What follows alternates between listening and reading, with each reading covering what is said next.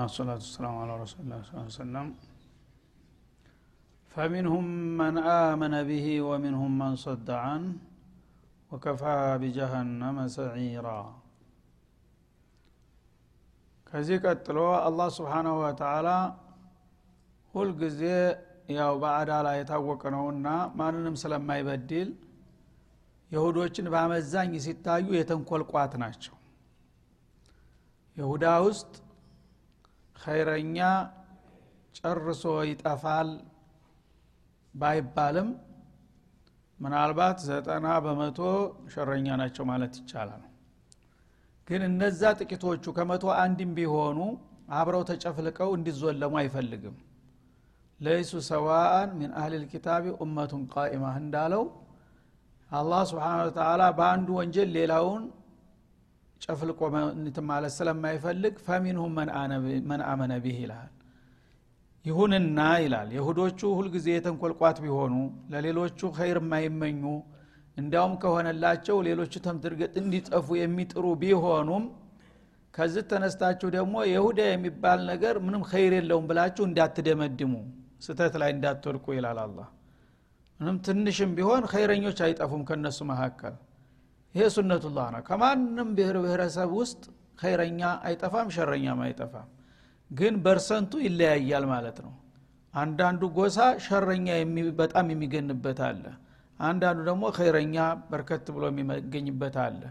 ጨርሶ ግን አይጠፋም ሁሉም ነገር ማለት ነው። ተእስራኤልም ውስጥ ዝሮ ዝሮ የተወሰኑ ግለሰቦች ሊኖሩ ይችላሉ። ትናንትም ዛሬም ነገም ይገኛሉ ማለት ነው እውቀላዎች አሉ። አሁን የእስራኤል ውስጥ ፈለስጢኖቹ እንደዚህ እየጨፈጨፉ ሰልፍ የሚወጡ እስራኤላውያን አሉ። አረባካቸው የግፍ በዛ የሉም እንዴ? እናያለን።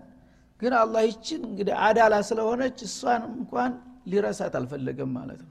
ፈሚንሁም መን አመነ ብህ አለ። በእምነትም ደረጃ ቁጥራቸው ቢያንስም የሚያምኑ አሉ። የሁዶች የሚሰልሙ አሉ። ስለዚህ ፈሚንሁም መን አመነ ብህ አላህ በሰጣቸው እድል ለነቢዮች በየዘመኑና በየሀገሩ በቅንነት ያመኑ አሉ።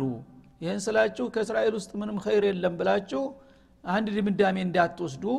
ከነሱም እኮ አላህ የላከውን እድል የሚቀበሉና የሚያምኑ ይገኝባቸዋል ይላል። ومنهم من صد عنه እና ልቂላ የመጀመሪያዎቹ የሚያምኑት በጣም ጥቂቶቹ ናቸው። ኢሚንት ከነሱ መካከል ደግሞ ሀቅ የሚሸሹና ፊታቸውን የሚያዞሩም በሽበሽ ናቸው በብዛት ይገኛሉ ማለት ነው። በዚህ መልክ ውሰዷቸው። ወከፋ ቢጃሃነመ ሰዒራ ለእንዲህ አይነቶቹ ሷድ ለሆኑት ለሀቅ ጀርባ የሚያዞሩ ለሆኑት ተንከለኞችና ምቀኞች ለነሱ ተቅጣት አኳያ ጀሃነም አንዴ ከነደደች መብረጃና መጥፊያ የሌላት ሲኦል በቂ ናት። እሷ ትፋረዳቸዋለይ ነገ። እና የፈለጉትን ይስሩ በዱንያ ላይ እያሉ አላህ ስብሓንሁ ወተላ ከፈለገ በዚህ በዱንያ ምንትቃም ሊያረጋቸው ይችላል? ግን ምንም ቢታገስ ቢታገስ በመጨረሻ ለጀሃነም መጋለጣቸው አይቀሩም። ጀሃነም ደግሞ ለማንኛውም ጥፋተኛና ክፋተኛ በቂ የሆነች ቅጣት ናት። አንድ ሰው ጀሃነም ከተመደበለት የፈለገው ጀራኢም ቢያበዛ አነሰው የሚባል ቅጣት አይደለም። በቂ ነው ጀሃነም። እሷ አለ ያው ይጠብቃቸዋል የፈለጉትን ይስሩ ቢካሉ ማለቱ ነው። ስለዚህ የሁዶችን ተይሁዲያ ውስጥ ጭራሽ ኸይረኛ የለም ብለህ እንዳትሳሳት። ተነሱ መካከል የሚያምኑ አሉ ኸይር የሚቀበሉም አሉ አልፎ አልፎ። ከነሱ መካከል ግን አብዛሃኛው ቀደም ሲል እንደተጠቀሰው ሁልጊዜ በምቀኝነትና በበላይነት ሌሎችን የማጥፋት ተልኮ የሚያራምዱ ናቸው። በዚህ መልክ ወቋቸው ይላል ማለት ነው። ስለዚህ አንድን ህዝብ ዝም ብሎ ጠቅሎ እነገሌ ኸይር የላቸውም ብሎ መናገር ይሄ ትልቅ ስተት ነው። በተደጋጋሚ ነው አላህ ይችን ሙላሐዟ የሚያደርገው። ማንም ዘር ውስጥ ኸይረኛ አይጠፋም። የፈለገው ሸይጣን ቢሆንም ማንም ዘር ውስጥ ደግሞ ሸረኛም አይጠፋም እንደዛው። ግን አንዳንድ ጎሳ ላይ ሸረኛ በጣም የሚበዛበት አለ እንደ እስራኤል ማለት ነው። አንዳንድ ጎሳ ላይ ደግሞ ኸይረኞች የሚበዙበት አለ። አንዳንድ ጎሳ ላይ ደግሞ ግማሽ በግማሽ ሊሆን የሚችልበትም ይኖራል ማለት ነው።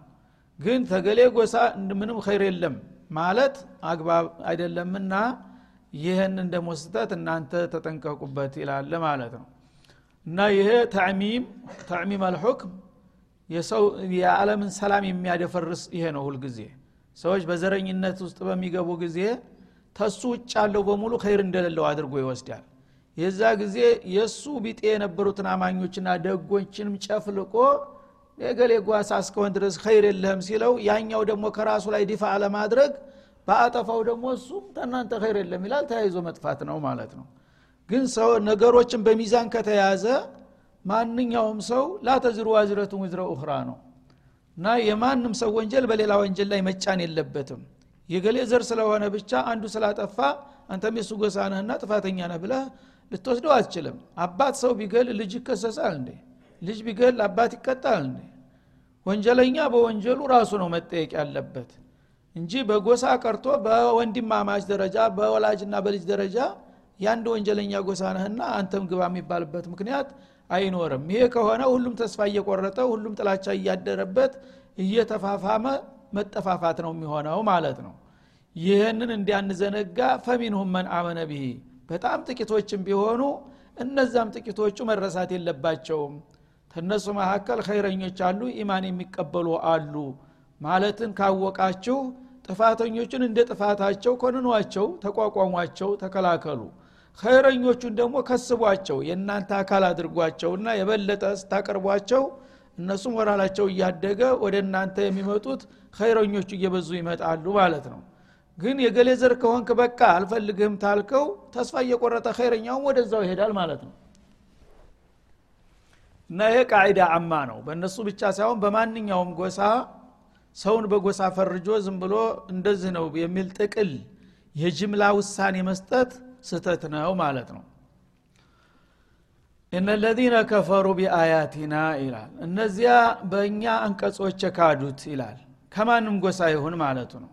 እንግዲህ ለምሳሌ ነው እንጂ አለል ኪታቦችን በተንኮል ግንባር ቀደም አድርጎ የሚወቅሳቸው በሌላውም ጎሳ ኩፋሮች አሉ ሽሪሮች አሉ ከነሱ ያላነሱ ምናልባትም የባሱ ይገኛሉ። እና እነዚያ የካዱት በእኛ አያቶች አላህ ስብሓናሁ ወተላ ባወረዳቸው አንቀጾች አንቀበልምና አንዳኝም ብለው ያመፁ የሆኑት ክፍሎች በማንም አገር የማንም ጎሳ ይሁኑ ይላል። ሰውፈ ኑስሊህም ናራ። እነዛም ጥፋተኞችና ክፋተኞች ከሃዲዎች እስከሆኑ ድረስ አደገኛው እሳት ውስጥ እንማግዳቸዋለን እና ጀሃነም በቂ ነው ስንል ለእስራኤል ብቻ ነው እንዳይመስለው ሌላው ደግሞ ማለት ነው። በኩፍር እስከተገናኘ ድረስ እነሱም በጥፋታቸው ነውና ለጀሃነም የተመደቡት። ከሌላውም ጎሳ ካፊር ሁኖ ከተገኘ ጸረ ሀቅ ሁኖ እስከተገኘ ድረስ እነዚህንም ሌሎችንም ጨምረን እንጨምራለን እዚህ ጀሃነም ውስጥ ማለት ነው። ናረን ማለት በጣም ከባድ የሆነችው እሳት ውስጥ ይጨመራሉ። ይሄ ነኪራው ናረን አዚመተን ሀኢለተን እና ይሄን ያክላል ሀይሏ ተብሎ የማይመጠንና የማይወሰን የሆነችው ከባዷ እሳት ውስጥ እንጨምራቸዋለን ይላል። የጀሃነም እሳት ክብደቷ ከማንኛውም ቅጣት የበለጠን ነው። እና እሳት በመሰረቱ ተመቀጫ ሁሉ በዱንያ ላይ ራሱ እሳትን የሚያህል መቀጫ የለም። በእሳት የተቀጣ ከዛ በላይ ልትቀጣው የምትችለው ነገር የለም ማለት ነው። የዱንያ እሳት ግን በጣም ደካማ ናት የዱንያ እሳት ከጀሃነም እሳት በሰባ ተሰባ ደረጃ በአንድ ፐርሰንት ብቻ ነው የምትመጣው ዱንያ ያለች እሳት የፈለገው ኃይለኛ እሳት ቢባል ዱንያ ላይ ተሰባ ፐርሰንት 69 ጉልበት የላትም ማለት ነው። 69 ጉልበት በአንዲት ጉልበት ነው በዱንያ ላይ ያለችው እሳት የምትፈራው ማለት ነው። እና يوم القيامة ሲሆን ይችን ራሱ ከጀሃነም ነው ቆርሶ ያመጣት ለመገልገያ ብሎ ተጨምቃ ተጨምቃ ተቀዝቅዛ ይቺ ተመልሳ እናቷ ጋር ትቀላቀልና በሙሉ ጉልበት በሰባ ጉልበት ነው የምታቃጥለው ጀሃነም ማለት ነው። ያ ጀሃነም እንግዲህ ለማንኛውም ጥፋተኛና ክፋተኛ ለማንኛውም ካሃዲ የተደገሰ ነው ይላል። በመሆኑም ሰውፈ ኑስሊህም ናራ እዛ ከባድ አስከፊ የሆነች ሰዓት ውስጥ እንጨምራቸዋለን። ኩለማ ነضጀት ጁሉዱሁም እዛ ጀሃነም እሳት ውስጥ ተጨምረው የዓለም ኩፋሮችና ሙልሂዶች ወዳውኑ በቅጽበት ቆዳቸውን አሳርሮ አመድ በሚያደርጋቸው ጊዜ በደልናሁም ጁሉደን ገይረሃ። ወዳውኑ ደግሞ ሌላ አዲስ ቆዳ እንቀይርላቸዋለን ይላል። ስብናላህ እንግዲህ የሰውነት ሽፋን እንደምታውቁት በቆዳ ነው የተጠቀለለው። ቆዳ ነው የመጀመሪያ ያው ተቃጣ የሚሆነው ማለት ነው። ልክ ጀሃነም ላይ ሲወረወር በአንድ ጊዜ በቅጽበት ቆዳውን አመድ ያደርገዋል ማለት ነው። ወዳውኑ እንደገና ደግሞ በቅጽበት ሌላ አዲስ ቆዳ ይደረብለታል። ሌላው እንግዲህ እንደ ሰውነቱ ስጋው አጥንቱ ምኑ የሚባለው በቆዳ ውስጥ ነው። ቆዳው ነው የመጀመሪያ ሰለባ የሚሆነው ለቀጠሎ ማለት ነው። ቆዳው አልችለው ብሎ ወዳውኑ ሲረግፍ ሌላ ቆዳ ይጨመራል። ይሄኛው እንደ ቃ ሆኖ ውስጥ ይቀቀላል ሌላው አካል ማለት ነው ተውጭ ቀጥታ ሙባሸረተን የሚያገኘው ግን ሊቋቋም አይችልም። ደቂቃ እንኳን ሊቆይ አይችልም ማለት ነው። ወዳው አመድ ሆኖ ይረግፍ እንደገና ደግሞ ሌላ ቆዳ ይተካለታል። አሁንም ይረግፋል መልሶ ይተካለታል። እና በቀን ውስጥ ተሰባ ሺህ ቅያሬ በላይ ይቀየራል ነው የሚለው። ቆዳን ለምን ጠቀሰው በዋነኝነት ወደሚለው ሲመጣ የሰው ልጅ ማንኛውም ጉዳት የሚያደርስ ነገር በአካሉ ላይ ሲደርስ መጀመሪያ የሚያርፈው ቆዳው ላይ ነው። መጀመሪያ ደግሞ የህመሙ ስሜት የሚያውቀው በቆዳ ነው። ቆዳ የሌለው ሰው አያመውም። ቆዳው አሁን ተተላጠ በኋላ አንድ ሰው የስጋውን እንትን ብትለው አዲ ነገር ነው የሚለው። ቆዳ ላይ ግን ሁሉ ነገር ይሰማሃል። የዓለም እንትን ዋና መንጸባረቂያ ቆዳ ነው ይሄ በሳይንስ ተደርሶበታል በአሁኑ ጊዜ። እንዴት ማን ነገረው መሐመድ ይላሉ አሁን። እና ቆዳ ማንኛውም በተለይ ቃጠሎ ነገር ብርድ ነገር ሙቀት ነገር ቆዳ ላይ በሚመጣ ጊዜ ወዳው ነው ርር አድርጎ እንትን የሚልህ። ቆዳ ከሌለህ ግን አያምህም። ዝም ድንዝዝ ነው የሚለው። ሌላው አካል ላይ ቆዳ ለለው ላይ ቢወድቅ ማለት ነው። ስለዚህ ያ ሌላውን አካል ለማቃጠል ቆዳ ራሱ ወሳኝነት አለው። እንትን ህመምን የማንጸባረቅ የመሰማት ተጨማሪ ኃይል ያለው ቆዳ ላይ ስለሆነ ቆዳው ይቀየርለታል በየጊዜው ይላል ማለት ነው። እና ቆዳው የሚቀየረው ለምንድ ነው ሊየስተሚር አልዓዛቡ ማአሁ ሊየዙቁ ልዓዛብ ቅጣትን በየሰኮንድ በየደቂቃው እንደ አዲስ እንዲቀጥሉበት እንዲቀምሱት ማለት ነው። የፊተኛው ቆዳ ወዳውኑ አመድ ሁኖ ሲረግፍ ሌላው ቆዳ ይጨመራል ያም ደግሞ ሲረግፍ እንዲሁ እያለ ህመሙ እንዳይቋረጥ ማለት ነው። ቆዳው አንዴ የተረገፈ በኋላ ዝም ብሎ ሌላው አካል ይቀጥል ቢባል ግን አያመውም። ታላመመው ምኑ ተቀጣ ይባላል? ህመሙን የሚያጣጥመው በቆዳው ነው ማለት ነው። እና ሊየዝቁ ልዓዛብ ቅጣታቸውን ሁልጊዜ እንደ አዲስ ያለማቋረጥ ይቀምሱ ዘንድ ቆዳው በየጊዜው ይቀያየርላቸዋል ይላል። ኢናላህ ካነ አዚዘን ሐኪማ።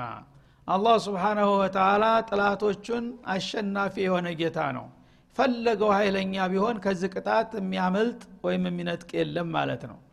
እንደገና ደግሞ ጥበበኛ ነው።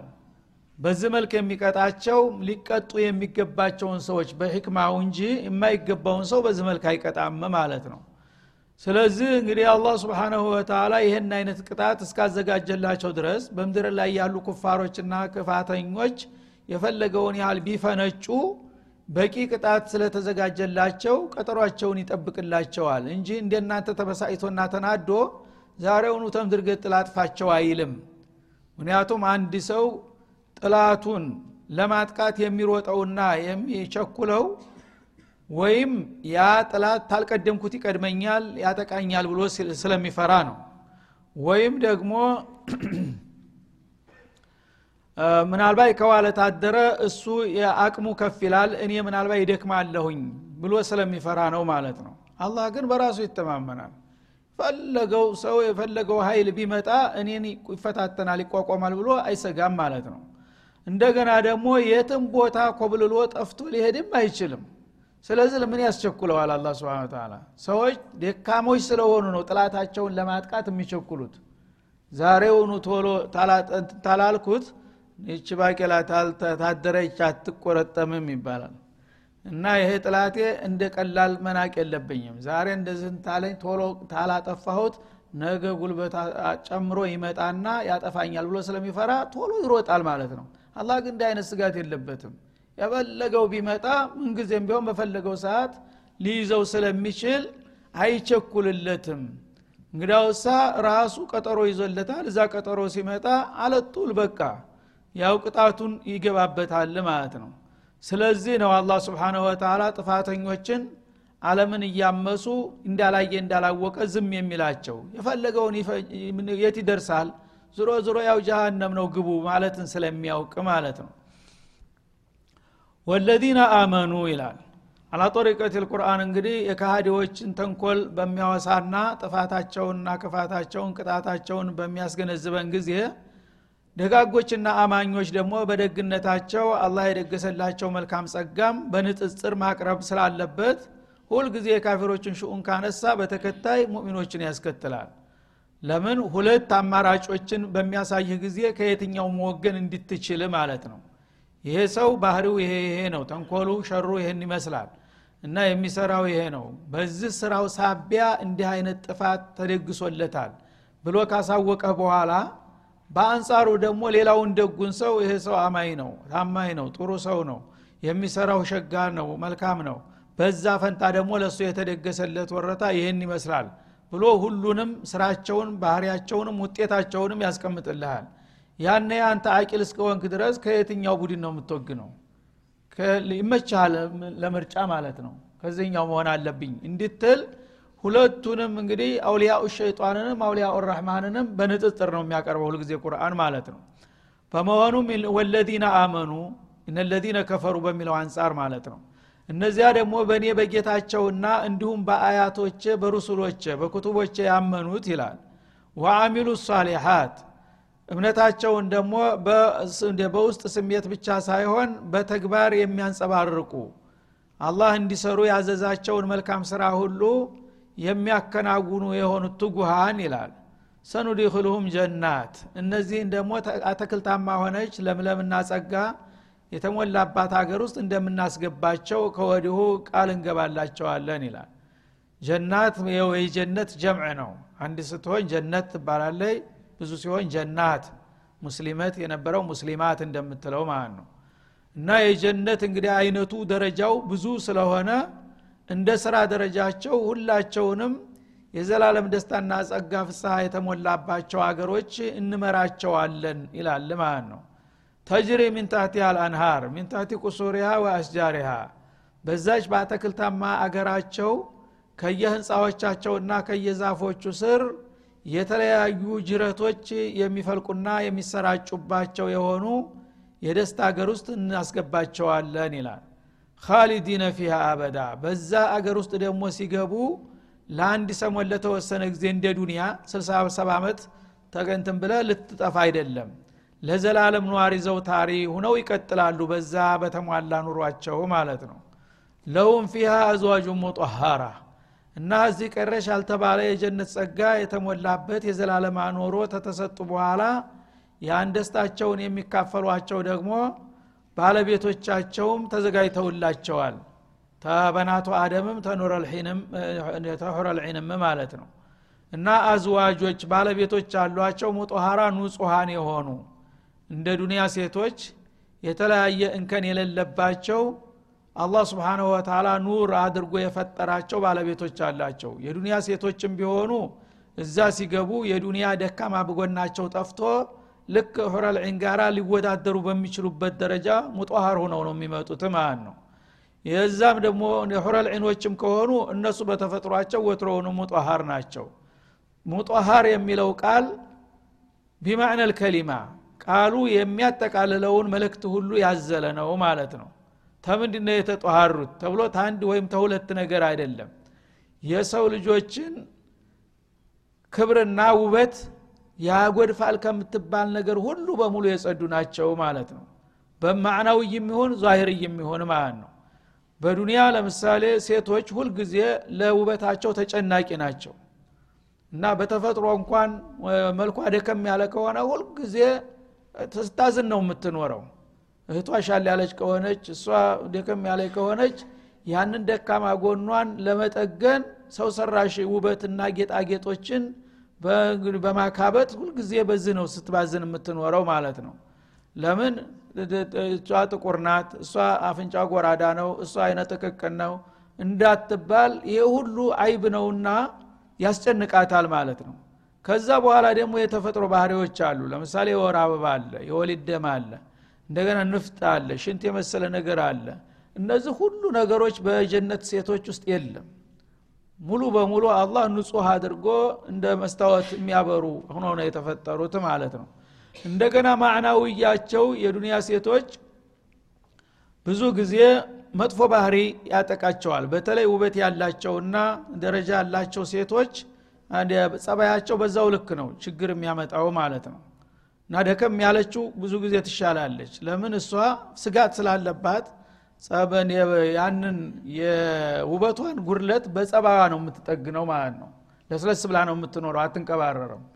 ግን የተሻለ ገጽታ ካላት እሱ ቢለቀኝም የተሻለ አገኛለሁ በምትል ሁልጊዜ ትጨፍርብሃለች ማለት ነው። ያ አይብ ነው ራሱ። ጧሃራ ጎሏታል ማለት ነው። መልኳ የሰው ሸክል ነው ጸባዋ አውሬ ነው። ስለዚህ ምኑ ጧሃራ ሆነችው? ስትገባ ስትወጣ የምትጎነጥልህ ሁልጊዜ የምታሰቃይ ከሆነች ጧሃራ አይደለም ቀልቧ ማለት ነው። እና የውስጥ እንግዲህ የኒፋቅ የተንኮል የሸር የምቀኝነት የተባለ ሁሉ ጸባይ እነዚህ አራዲለል አክላቅ የሚባሉ በሴቶች ላይ በጣም ያስጠላሉ። በወንዶች ላይም ጥሩ ባይሆኑ ማለት ነው። ሴት ሁልጊዜ አይናፋር ስትሆን ደግ ስትሆን ሩሩ ስትሆን ነው የምትመቸው ለቤተሰብ። እንግዲህ መጥፎ ባህሪ ካለ በሴቶች ላይ በጣም ጎልቶ ነው የሚታየው። ጎጅም ነው ደግሞ ቤቱን በሙሉ አደጋ ላይ የሚጥል ነገር ነው። ስለዚህ እነዛን ሁሉ ነገሮች ያካትታል። አዝዋጁ ሙጦሃራ ማለት እንከን የሌላቸው በዛሂራቸውም በባጢናቸውም ይህ ቀረሽ ማትባል ንጹህ የሆነች ይህ ብሎ ያወድሳል ማለት ነው። እና እንዲህ አይነት ሴት ሁልጊዜ ያው ሁሉ ሰው ይመኛታል። አትገኝም እንጂ አንድ ትልቅ ሰው ዱዓ አድርጉልኝ ጥሩ ሴት እንዲያገኝ እያለ ይጠይቃቸዋል አሉ ሰውየው አሁንም ነገ ሲያገኛቸው እንደ አስታወስኩኝ ያን ነገር እንደ አደራሁን ይላል። በየጊዜው ለመሆኑ እንዴት አይነት ሴት ነው የምትፈልገው? አሉት አንድ ቀን ይባላል። እዛ የተባለ መዋሶፋ የተባለ ሁሉ ደረደረላቸው። እንዲያው መልኳ በጣም ውብ የሆነች ቁመቷ ዘለል ያለ ጠጉሯን በጣም የወረደ አይኗም ጎላ ያለ ተዛም ደግሞ ጸባዋ ሸጋ የሆነች ምናምን ሁሉን ነገር ደረደር ይችን ማባገኝ እኔ እለቃለሁ እንዴ ለራሴ ያረጋታለሁ የት ትገኛለህ? እንደዛለ የሌለ ነው የምታወረው አሉት። ስለዚህ አላህ ስብሓነሁ ወተላ ይህ አይነት ሴት የሚገኘው እዛ ሀገር ውስጥ ነው ይላል አላ ስብን ታላ እዳዋ ያለቀ ይቀረሽ ማትባል ሁሉን ነገር ያሟላች ከፈለግ እዛ ደግሸልሃለሁኝ እሷን ለማገኘት ራስን ዝግጅትህን አጠናቅከ ወዲህ በኢማንና በተቅዋ ይላል አላ ስብን ወተላ ወኑድክልሁም ዙለን ዘሊላ እና እነዚህን ወዳጆቻችንን አማኞችን ታዲያ ከዛ በኋላ አጥላይ የሆነ ረጭ ያለ ሁልጊዜ ፀሐይ የማያጠቃው ጥላማ ቦታ ውስጥ ጋብዘን እናስተናግዳቸዋለን ይላል። የጀነት እንግዲህ ደግሞ አየሩን መጠቆሙ ነው ማለት ነው። ዱኒያ ላይ ያው የተለያዩ የአየር ባህርያቶች አሉ። ደጋማው ቦታ ሁልጊዜ ብርድ ያጠቀሃል ቆላማው ቦታ ደግሞ ሁልጊዜ ጠሃው ያቃጥልሃል። ስለዚህ ሌላው እንኳ የምትበላው የምትጠጣው የምትለብሰው የምታጌጠው ቢሟላልህ የአየር ባህሪው ካልተስማማ ደስታ አይሟላም ማለት ነው። ግን ጀነት ውስጥ የምግብ አይነት ሁሉ ማላ አይኑን ረአት ወላ ኡዝኑን ሰሚያት ወላ ከጠራ አላ ቀልበሸር ሁሉ ነገር ተሟልቷል። የመጠጥም የጌጡም እንደገና የባለቤቱም ሁሉም ነገር ተሟልቷል ከዛ በኋላ የአየር እንኳን መጓደል እንዳይመጣ ሌላ ዶማን ይሰጠሃል ማለት ነው። ወኑ ድክሉሁም ዚላን ሊላ እና አየሩ ሁልጊዜ ሚዛናዊ ነው የጀነት አየር ማለት ነው። ሙቀትም መጥፎ ሙቀት የለም ወይም ብርድም የለም። እንግዳውሳ በተፈጅር በኋላ ፀሐይ ስትጦታ ባለው አየር መጠን ነው የተሰራው ነው የሚባለው ተፈጅር በኋላ ያለችው አየር በጣም ደስ ትላለች። አይደለም? ሙቀቱም አያጠቃህም ብርድም የለም። ልክ እንደዛ ነው። እና ጥላው ደግሞ በፀሐይ ሀሩር አይሻርም ማለት ነው። እዚህ ጥላው አይቆይም ባለበት ቦታ። በየሰኮንዱ ጥላው እየተሽከረከረ በዚህ የነበረ ወደዚህ እየተቀየረ ይሄዳል። የጀነት ጥላ ግን በምንም አይነት በሌላ ነገር አይሻርም አይሸረሸርም ነው የሚለው።